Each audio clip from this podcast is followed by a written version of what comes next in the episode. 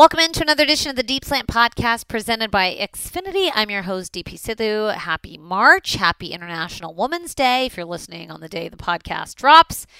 Today is March eighth, and it's International Women's Day. But you know what? Even if you're listening after March eighth, it's cool because it's National Women's History Month all of March. So um, I think that should give you a little clue as to what this podcast is about. It's a, it's about really cool women.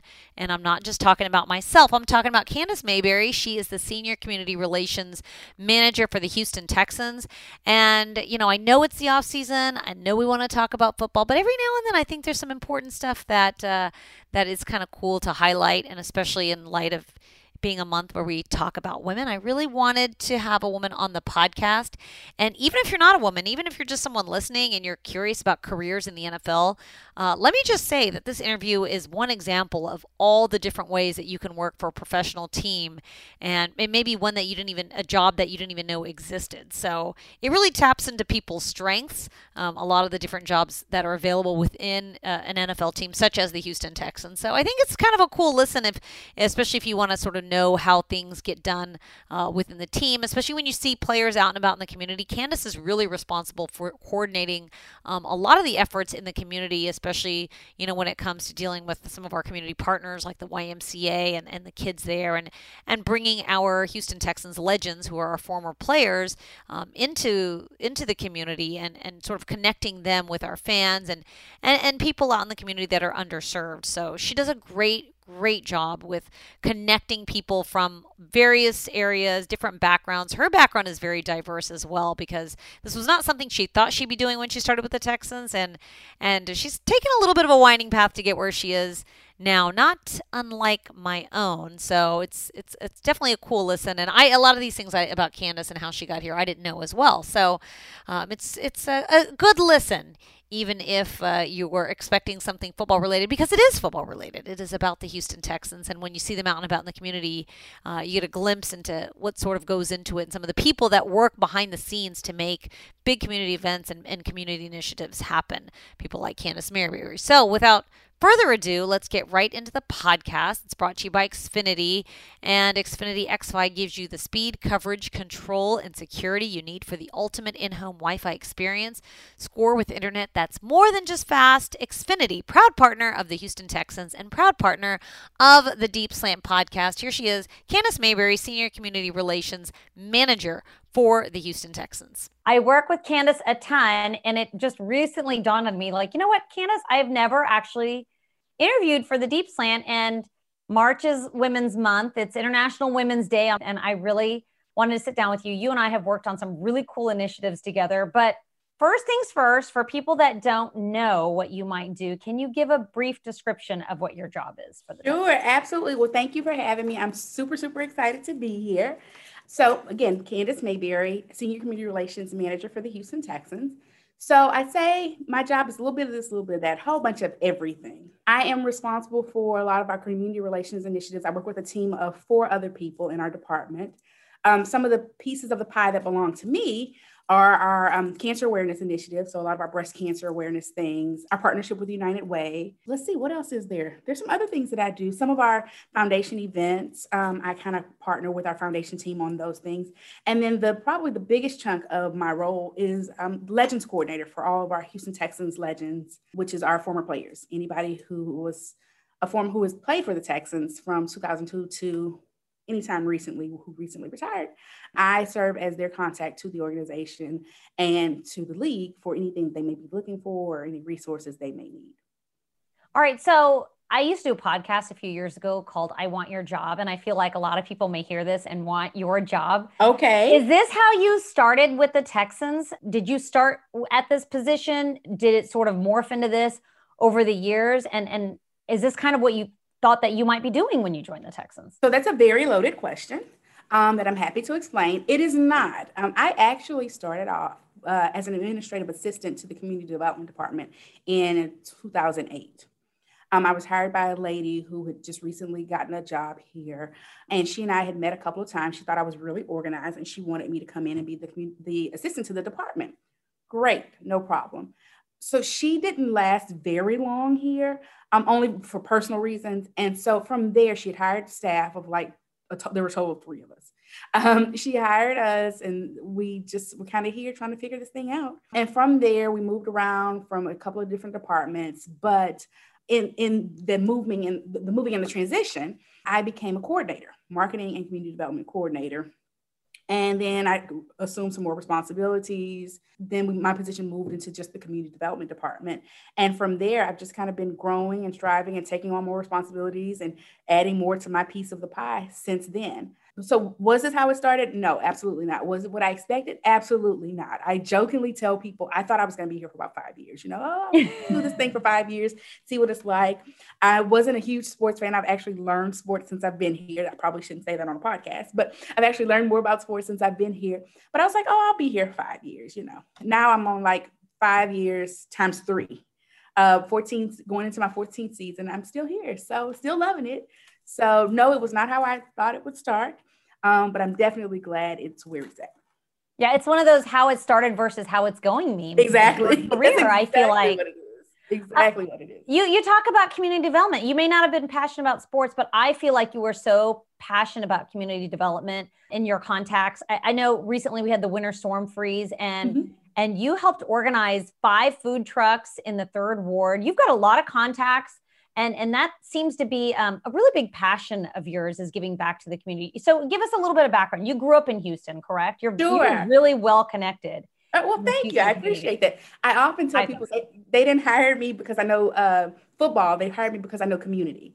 I am a native Houstonian, been here all my life. Uh, my parents are native Houstonians. We just, I'm one of three kids, um, went to high school here, went to college at Prairie View A and M University, yay for P V, and just have done a few different things. Um, prior to me getting with the Texans, I worked in politics. I worked on a couple of city council races. I worked on a congressional campaign. I worked for a chamber of commerce. I've done a little bit of this, little bit of that, whole bunch of a lot of stuff. But it, it kind of boils down to something my mother and I always talk about. It's exposure. My parents exposed us to a lot of different things. Um, I've been a member of the rodeo for sixteen years on various committees. So some of my connections come from there. Some of my connections come from my political campaigns and just being in the community. A lot of the things that I've done have just put me, you know, on the front lines of working with people and communities and community leaders. So I've just kind of you know, grab a contact here, grab a contact here, grab a contact here. And it's brought me to where I am today. Kind of going back to the story I mentioned about the lady who initially hired me. She and I, I think, met a couple of times, only a couple of times. And from there, she decided I should come work for her. So I think that's kind of where it just comes from is, you know, knowing the people here, knowing people there, bringing them all together and pulling them to up to the next place that you um, you go to. Well, you and I worked on a really cool initiative. You were actually leading this initiative and you had this vision for it, uh, the Black History Month um, initiative for the Houston Texans. It was it was, it was something that was geared towards people within the organization, the employees, to sort of teach them about Black history in Houston specifically, because I think a lot of people may know some things about Black history. They may know about history in Houston. They may not know about Black history in Houston. And so you had a committee of people. You had this vision. You had these really amazing speakers and guests that you lined up. I was helping in the sense that I was moderating these sessions, and I really had a crash course on Black history in Houston because I felt like I started at b- beginner level. And by the end of it, I felt like I learned so much just in the initial research, in the moderate, in, in the sessions that we moderated. Mm-hmm. I feel like a lot of people got stuff out of it. We, we're going to have links um, to it up on houston texans dot com, but talk a little bit about that, why that was so important for you when you got the vision for that. Because I know Black History Month every single year, we celebrate it, but this was really different in the way that that we um, exposed the employees and, and ourselves to what Black history in Houston really means. Absolutely. So every year I've been tasked with figuring out how we're going to, as an organization, commemorate, celebrate, acknowledge Black History Month. And it's typically something that we've done with one of our community partners, whether it's taking kids from the Y M C A to see a play at the Ensemble Theater, one of the um, only African-American theaters in the country. Or one year when the Super Bowl was here, there was a traveling exhibit of um, Hall of Famers from H B C Us. So we took some of some football players, some local football teams, to see that exhibit with some of the Hall of Famers in the area and our legends. So every year we've done something different. Last year we went to go see a play about the Green Book. And then we took the kids to a place that had been featured in the Green Book. If you don't know what the Green Book is, I tell you to definitely Google it, look it up. You'll be very, very surprised and enlightened about what exactly it was. But we took kids to see a play about it. And then we took them to a location that was actually featured in the Green Book and kind of gave them that authentic Green Book experience. And so from there was the thought was, okay, this is cool. We should do more like this. And how can we get the staff involved a little bit more? And so to be perfectly honest, D P, after everything that happened last year with all the social injustice that happened in the year twenty twenty and then the pandemic, and just twenty twenty gave us everything, it seems like, last year. It really did. Um, yeah, absolutely. My thought was, how do we take this external thing that we do and, and bring it in internally? And the more I started thinking about it, I grew up in Houston in Third Ward, which is predominantly African-American. And I started thinking, you know, people ask me all the time, what's what's a Third Ward? What's Fourth Ward? What, what are the wards about? And I said, well, you know, maybe that's a good opportunity. This is a good opportunity to do some Black history here locally. Um, a lot of people, politicians, educators, musicians, celebrities have come from the Houston area, but we don't often tell those stories. So I thought this would be a great opportunity for us to kind of have Black History in Houston one oh one and share it with our with our staff. And I'll be honest with you, um, been here all my life. I learned a lot. I learned quite a bit during the process of us planning this event. So I'm very thankful that uh, everyone was very receptive to it and that people enjoyed it and learned a lot. I think the coolest part of all of it was, even after learning about it every single day, at the end of the, the week, um, you guys had these Celebrate Black History boxes that were distributed. And, you know, I wish I could take credit for it, but you and, and, and, and this was the entire committee, you know, everyone sort of had their role uh, in reaching out to Black owned businesses and putting things in the box from different Black owned businesses locally, because there's a lot of great businesses out there. There's a lot of great products. People just don't know about them. And then there was a list of uh, businesses that you can, that you can go to if you like the products in the box. One of my favorite things was the multicultural crayons, the crayons of different skin colors. I mean, such a small thing. Yeah. And I, and I thought, and I gave it to my youngest because he's, he's still at that age where he colors and stuff. And yeah. I thought, you know, growing up in school, like there's so many of us that were like, um, I don't, orange or yellow does not apply to me and brown doesn't apply to me, but it was this beautiful. And, and my son, he put the crayons on his skin and we picked which one oh, uh, matched cool. his skin. And I was, I just thought it was such a, it was just such a nice box. Uh, full of uh, full of everything. So to me, I think that was a great bow on all of it. Uh, I want to ask you about Cecil Shorts, because I know that they sort of tricked you into doing this podcast. You thought you were coming into the po- you are doing the podcast now, but I am. Um, we sort of did a little trickery on Miss Candace Mayberry. We told her that she was doing the podcast, but really you got a very special message from Cecil Shorts, who's now a Texans legend, helped moderate the Black uh, History Month initiative. What was what was that about, Candace? So I definitely was tricked. These people are tricky, guys. I was surprised with a message from Cecil Shorts the third. Cecil Shorts is one of our Texans legends. He was with our team for a couple of years. He's been a legend probably for three or four years, and he's absolutely amazing. I mean, there are some guys, Cecil is one of them, that I can call and say, hey, can you do this tomorrow at three o'clock? And they're like, yeah, let me figure it out. I'll definitely be able to do it. I can make it happen. Um, and Cecil is one of those guys that he can definitely make it happen, no matter how late or how early I call.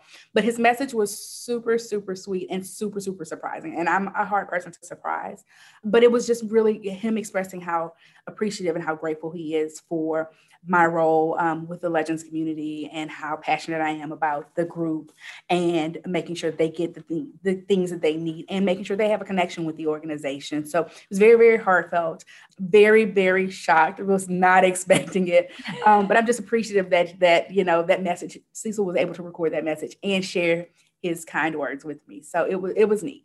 You do a lot for the Legends community. I know a few years ago when Andre Johnson was inducted into the Ring of of honor, it was like a week of festivities, and every single, it seemed like every single player that had ever walked the halls of N R G stadium, former player, was back in the building, because obviously Andre's career spanned such a long time. Right. Um, so what was, what was planning that week like? What did you learn from it?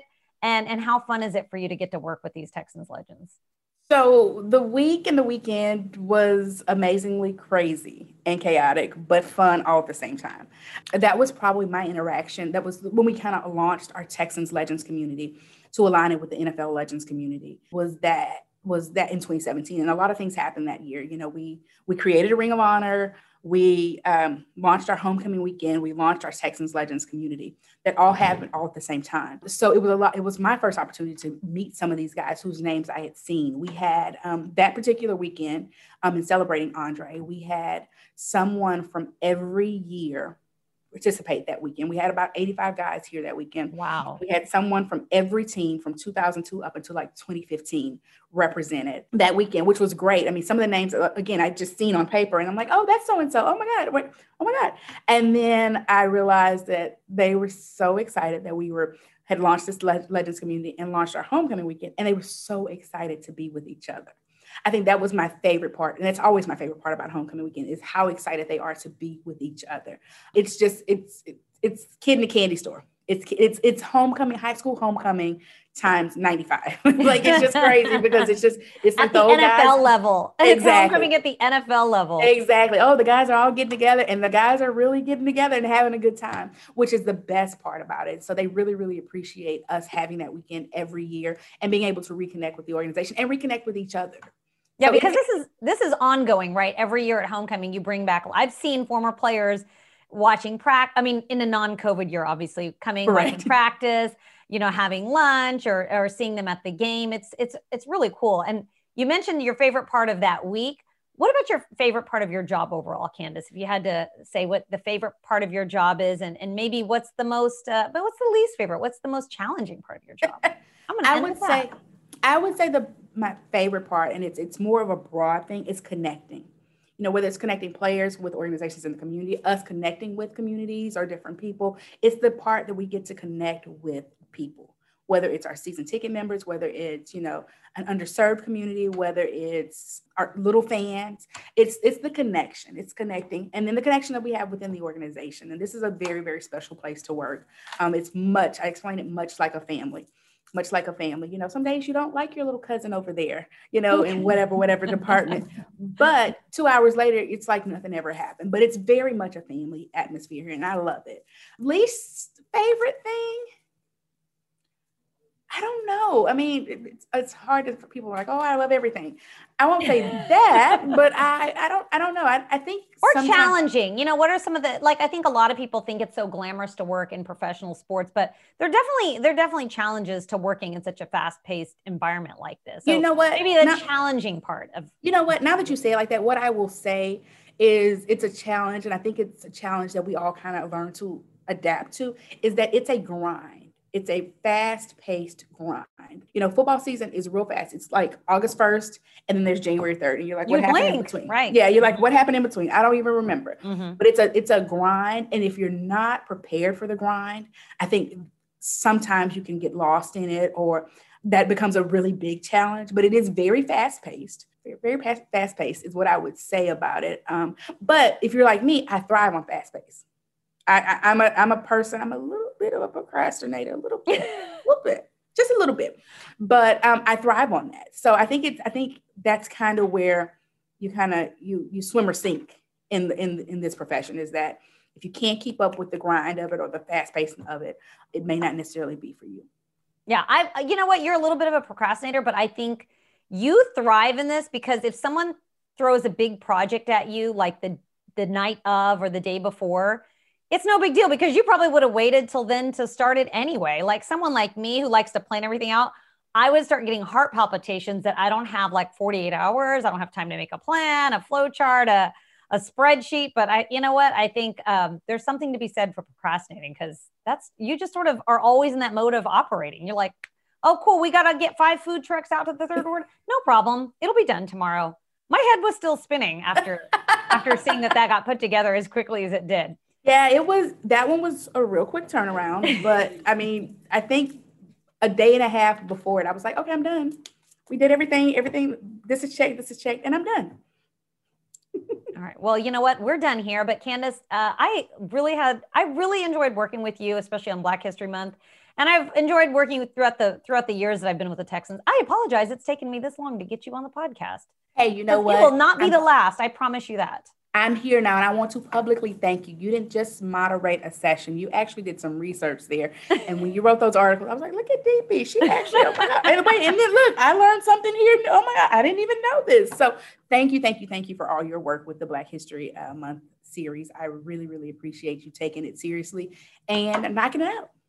I, I loved it. And I think it should be an annual thing. So I'll put that on your calendar for next year because I'm sure you're going to bring it back. It'll be even better than this year. So call me January twenty-fifth. and I'll make sure it happens. Oh, and, and we're doing it tomorrow. Okay, great. Right, exactly. All right, Candace, always a pleasure. Uh, best of luck the rest of the year and everything you've got coming coming out. Thank you, D P. Thanks for having me. Bye, friends. Bye. All right, and we did reference a surprise that uh, Candace got from us with uh, Cecil Shorts, thanking her for everything that she she's done. And if uh, you're listening to this podcast, that video is also available to watch, as well as some other surprises uh, for women that work for the Texans. That's up on Houston Texans dot com. So some really, uh, a really nice way to say thanks to some really important people within the organization that maybe don't always get uh, their, their day in the spotlight because they're trying to raise other people up all the time. So be sure to check that out, and be sure to check out Houston Texans dot com, because I know free agency is coming up and a lot of different things are, are moving in in place as the league prepares for the new league year coming up here in March as well. It's a big month. It's an important month. So be sure to check out uh, Houston Texans dot com every single day. We've got the stories and the coverage that you're going to want to see as as we hit free agency. And and in the meantime, Texans All Access, six to seven p.m. Monday through Friday. Mark Vandermeer and John Harris bring you the day-to-day news and stories and, and great interviews and more. So Uh, with that, thank you so much for listening. That's, that's going to do it for the Deep Slant Podcast presented by Xfinity. As always, stay safe out there and go Texans.